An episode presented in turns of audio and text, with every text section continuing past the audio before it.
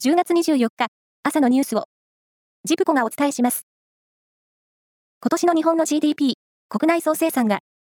ドルベースの名目で、世界3位から4位に転落し、ドイツに逆転されるという見通しを、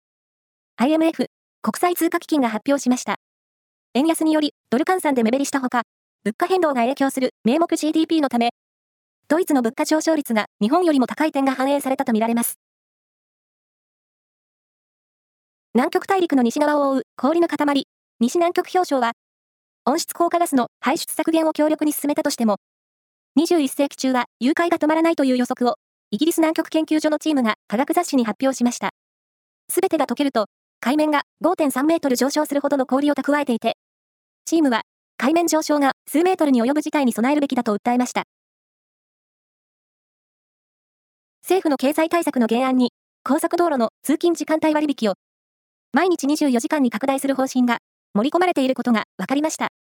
この割引は、現在、東京と大阪の大都市近郊区間を除く地方で、平日朝と夕方に実施していますが、これを拡大します。原案では、来年4月から全国で試験的に行うとしています。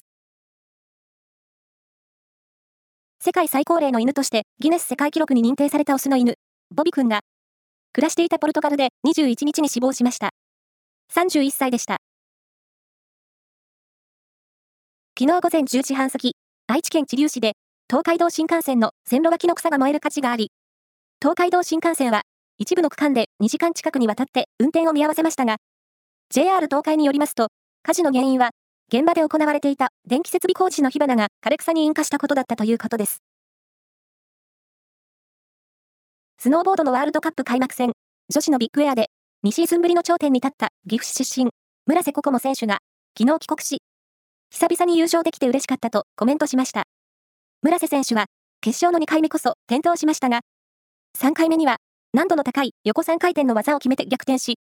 夏にたくさん練習したことを思い出しながら挑むことができた、と振り返りました。以上です。